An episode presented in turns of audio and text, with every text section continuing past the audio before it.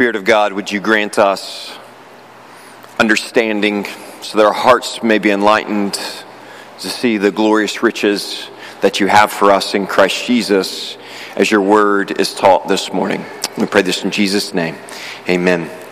Good morning, First Baptist. If you have your Bibles, let's begin with the reading of Scripture for today's sermon, Psalm sixteen.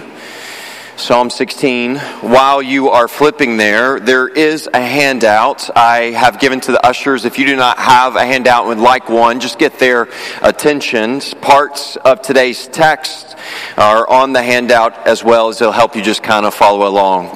Psalm sixteen, beginning in verse one. Preserve me, O God, for in you I take refuge.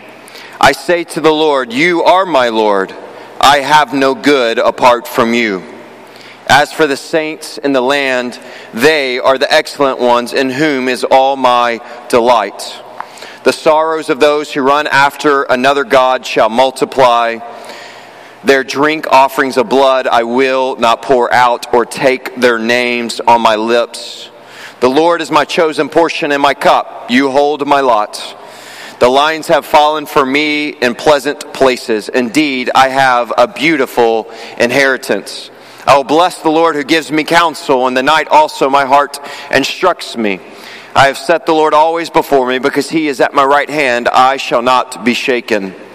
And then specifically the three verses we will focus on today. Therefore, my heart is glad and my whole being rejoices. My flesh also dwells secure. For you will not abandon my soul to Sheol or let your Holy One see corruption. You make known to me the path of life. In your presence there is fullness of joy. At your right hand are pleasures forevermore. This is the word of the Lord. First Baptist, it's an honor to open God's Word with you. Uh, my name is Jonathan Nason. I serve as the pastor of New Hope Church in Jamaica, Queens. My, wa- my wife and my three children, we moved to New York in two thousand eighteen, and for us that was a season of transition. I'm from Memphis, Tennessee originally, and we moved to New York, and t- as I said, in two thousand eighteen, and about that time I was uh, introduced to this congregation, this body of Christ, and, and a season of transition for us. This church body uh, welcomed us, loved on us, showed us hospitality. And so to be back opening God's Word with you this morning brings great joy to my heart. Just a pleasure to see new faces and old faces alike, and I'm just grateful to open God's Word with you. As we come to our text, we will, I will eventually get to this text, but I do want to lay a little bit of a theological foundation that I think is important for us to understand the point that I believe this text is pointing to. And so let me start by just a way of introduction as we think about the idea this morning.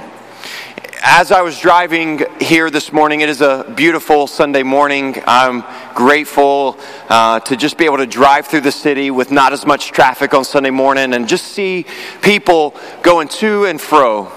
And I'm reflecting on that, and I'm reflecting on our lives as New Yorkers and the busyness of our lives for a number of reasons.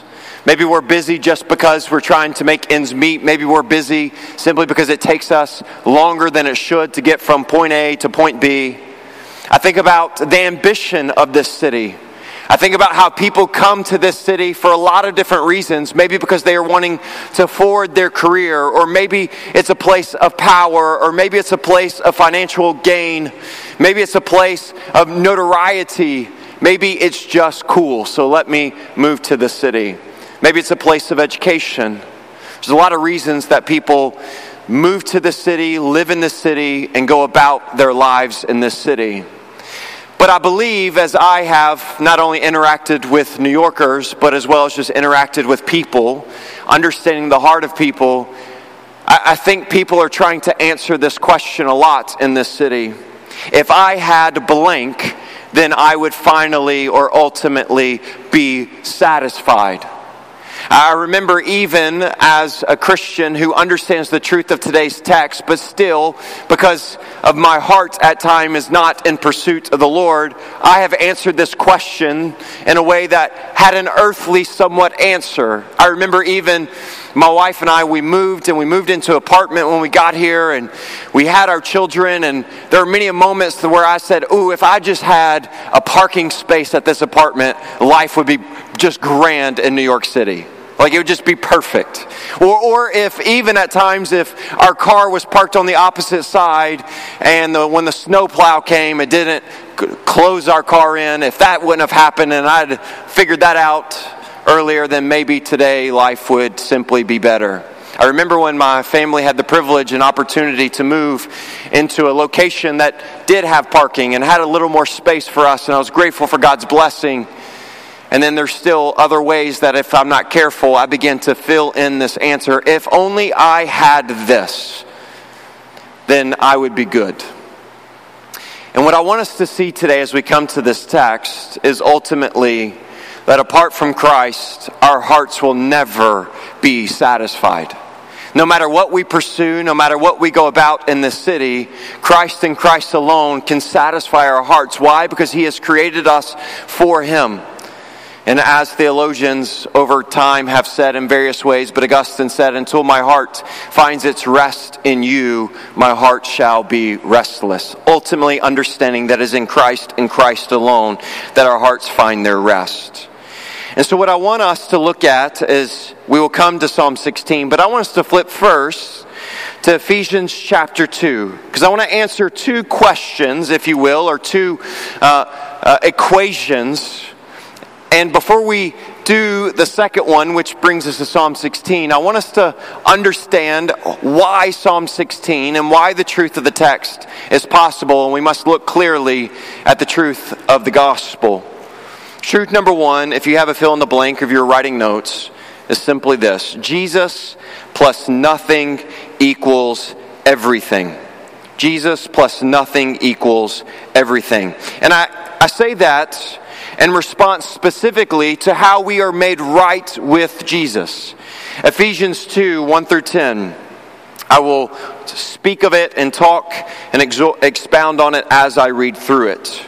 And you were dead in the trespasses and sins in which you once walked, following the course of this world, following the prince of the power of the air, the spirit that is now at work in the sons of disobedience, among whom we all once lived in the passions of our flesh, carrying out the desires of the body and mind, and were by nature children of wrath like the rest of mankind.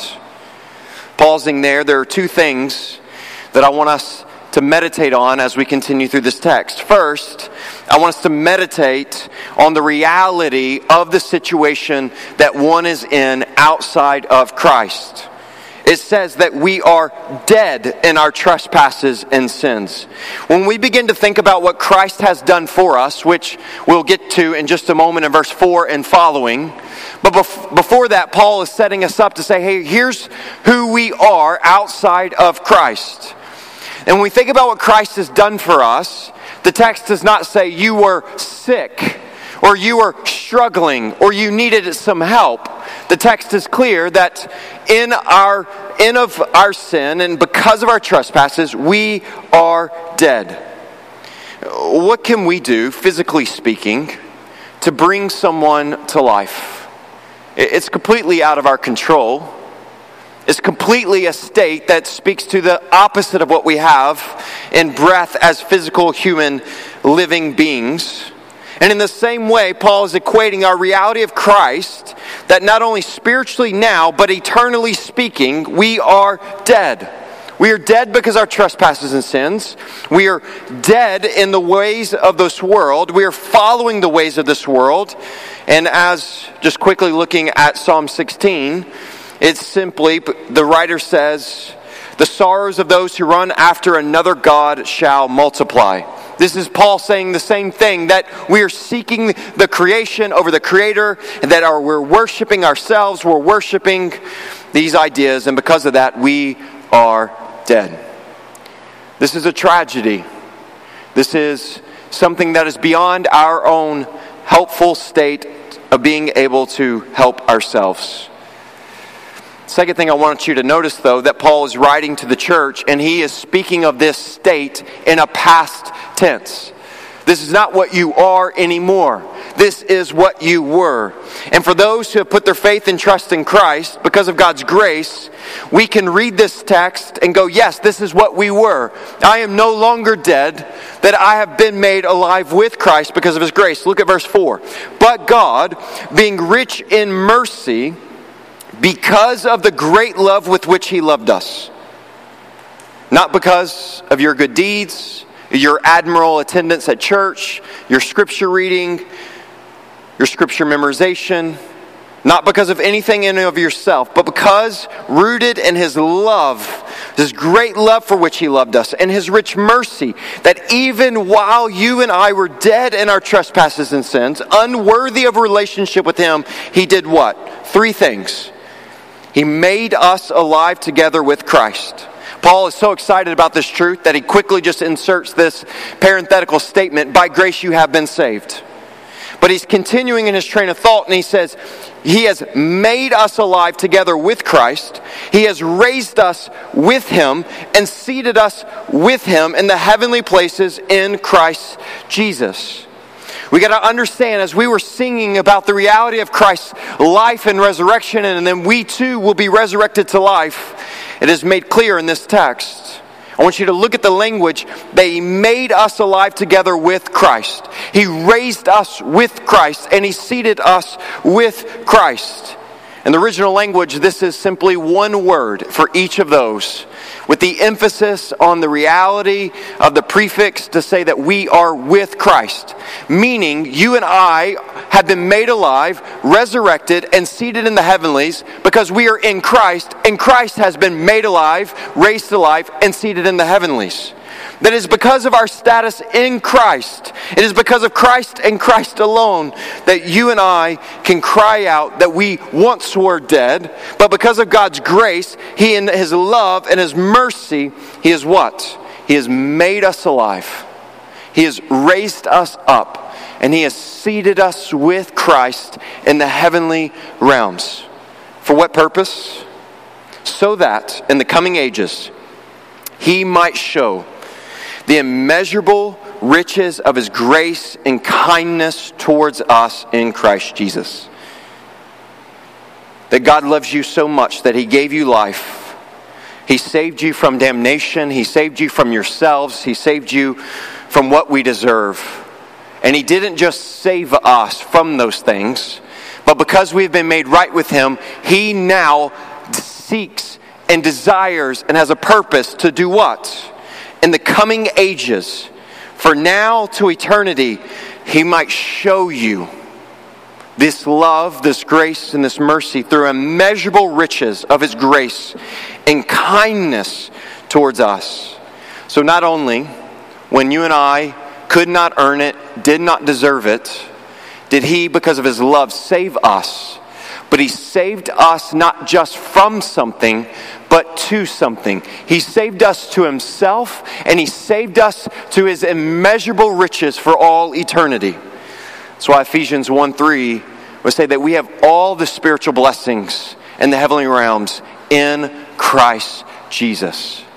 All that we have because of God's grace is wrapped up in the person of Jesus. For by grace you have been saved through faith, and this is not your own doing. It is the gift of God, not a result of works, so that no one may boast. For we are His workmanship, created in Christ Jesus for good works, which God prepared beforehand that we should walk in them.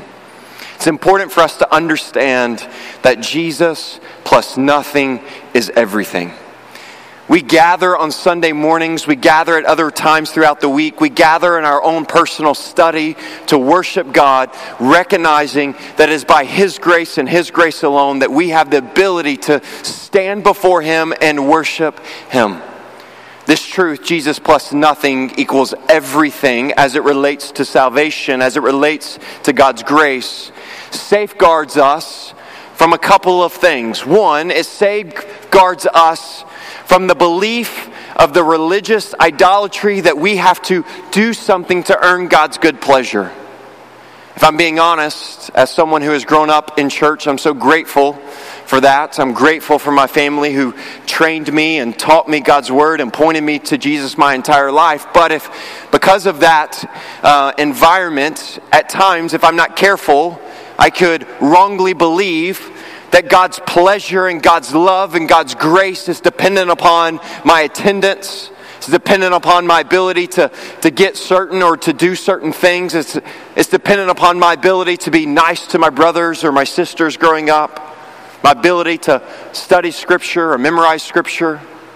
And I remember even carrying this in as an adult and as a Christian, even as a pastor. I remember vividly a few years ago, Uh, I have a discipline of reading through the one-year Bible every year. It's just a way for me to make sure I'm in all of God's Word, and it's a plan for me, so I get to sit down and it just tells me what to read, and I don't have to think about it.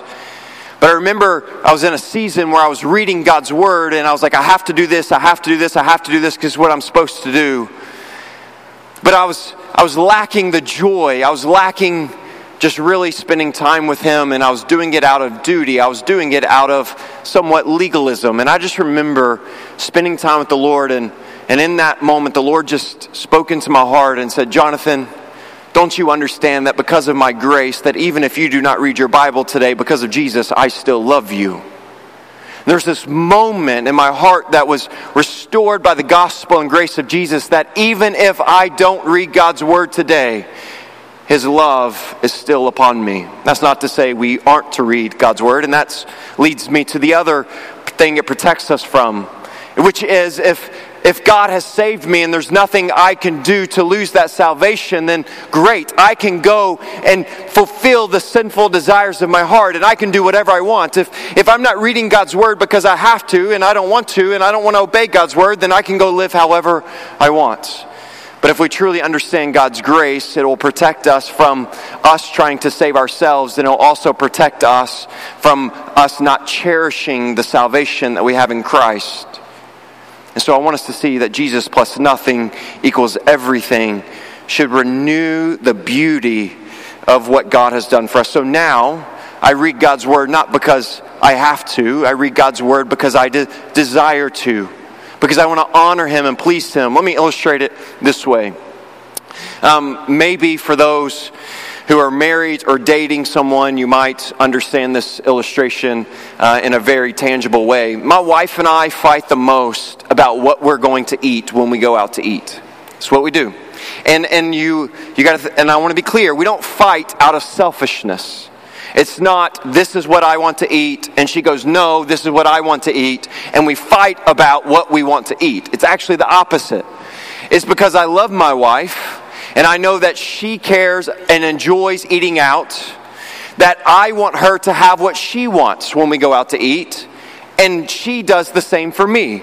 And so it's like, hey babe, let's go out for a date, let's go out for dinner, what do you want to eat? I don't know, what do you want to eat? I, well... I'm, what I'm thinking is, I don't want to tell you what I want to eat, because what if that's not what you want to eat? And you'll say yes to it, and then you'll eat something you don't want to eat, and that would make me sad. So I go, I, babe, I don't care. What do you want to eat? No, you pick, you pick. I don't. And then I get, then I really get frustrated, because I'm just like, just tell me what you want to eat. Well, why do we do that? It's because I love my wife so very much that I want to please her. I want to honor her. Therefore, I want her to tell me what she wants that would please her and honor her. And if she would just tell me, I would gladly do it. This is what it means to be faithful and obedient to Christ when we understand His grace. God, I love you. You have been so good to me. You have given me grace that, that I could never deserve. And I want to honor you in response. What do you want from me? And He says, I've told you what I want from you. Therefore, I study God's Word to meet with Him and to hear Him tell me what He wants to eat, so to speak.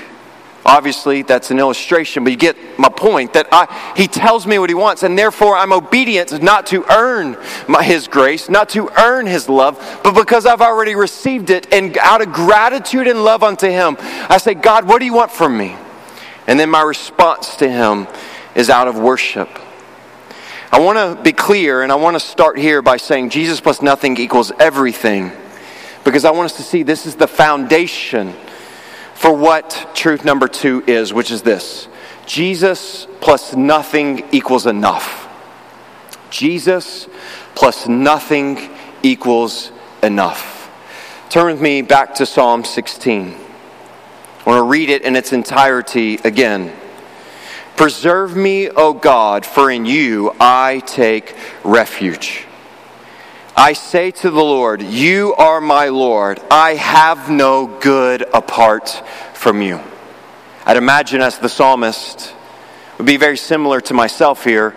There's a lot of good things in this world that God has given us. There's a lot of common grace. There are a lot of blessings in this creation. My wife and my kids are one of those. But comparatively speaking, I desire from my heart to cry out the same as the psalmist. Compared to you, O God, there is nothing good.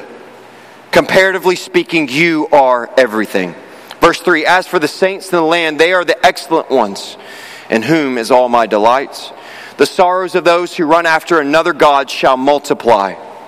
Notice the contrast. Which God and which thing will you pursue?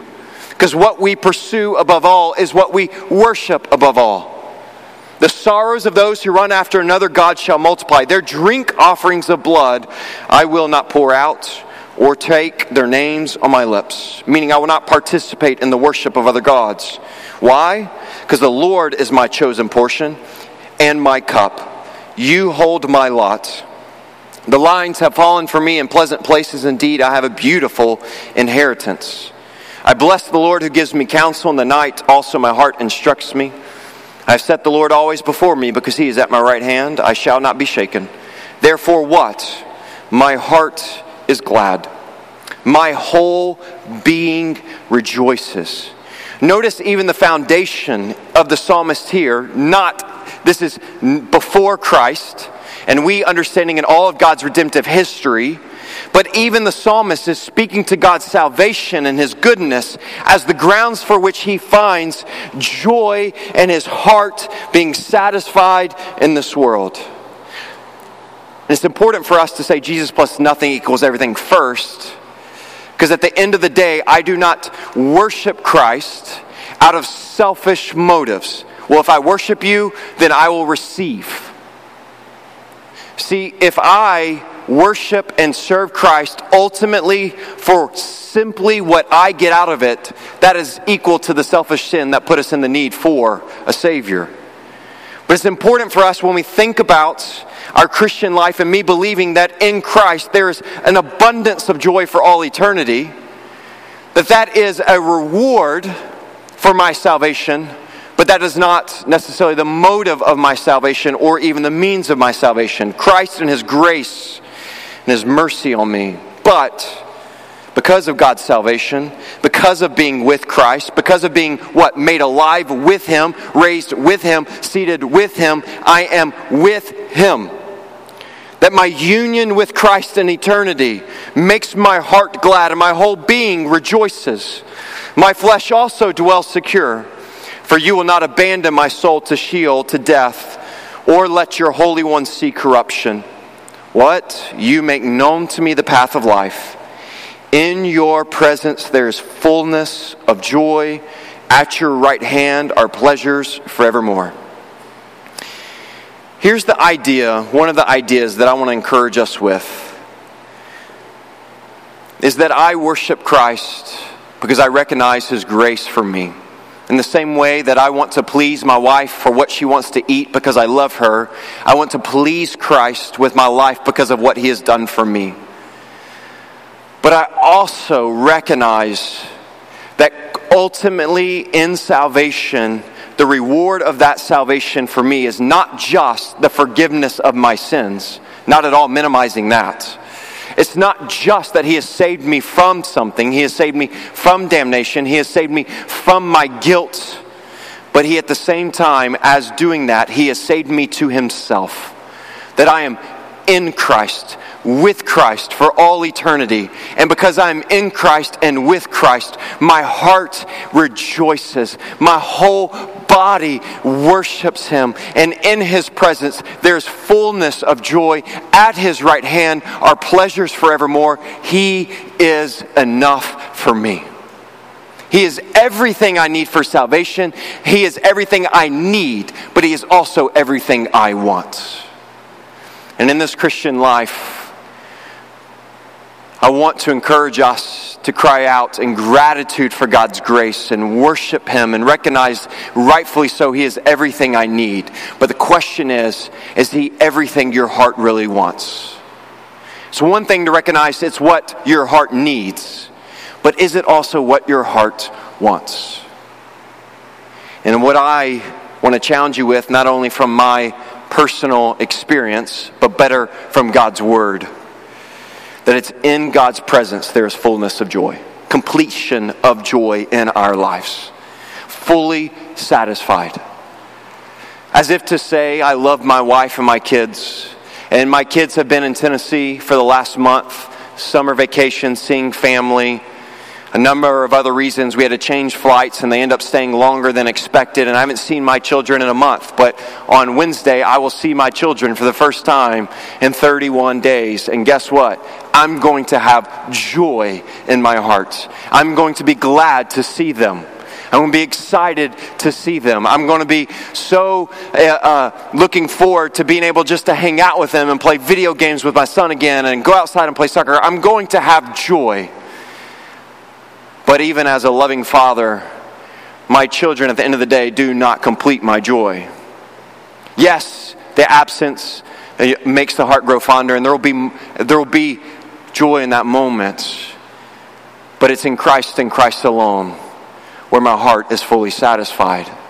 It is not in a career. It is not in the blessings of creation. All those those things can be good and are good, and I'm grateful that God has given those to us in His grace.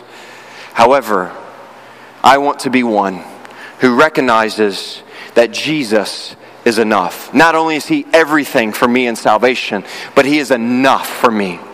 Meaning that if God doesn't give me this thing that I filled in the blank at the beginning, then it's still enough. If God gives me nothing else in this world that benefits me earthly, He is still enough. I need no other reason to worship Him. I need no other reason to find joy in this world other than being found in Christ. He is enough. It's sometimes easy to say that when we're in an easy season of life. But all of us know what it's like to be in difficult seasons. Maybe some more than others. But even in those difficult seasons, I want my heart to cry out. In your presence there is fullness of joy. At your right hand are pleasures forevermore. Do you find joy in Christ?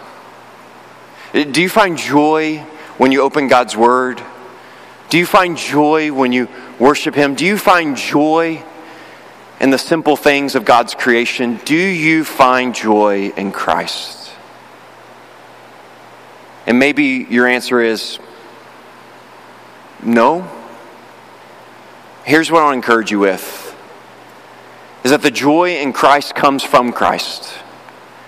And so let your heart posture be, God, Jesus, Spirit of God, I want to be filled with the fullness of your joy. I want my heart to cry out that you are all I need, you are all I want.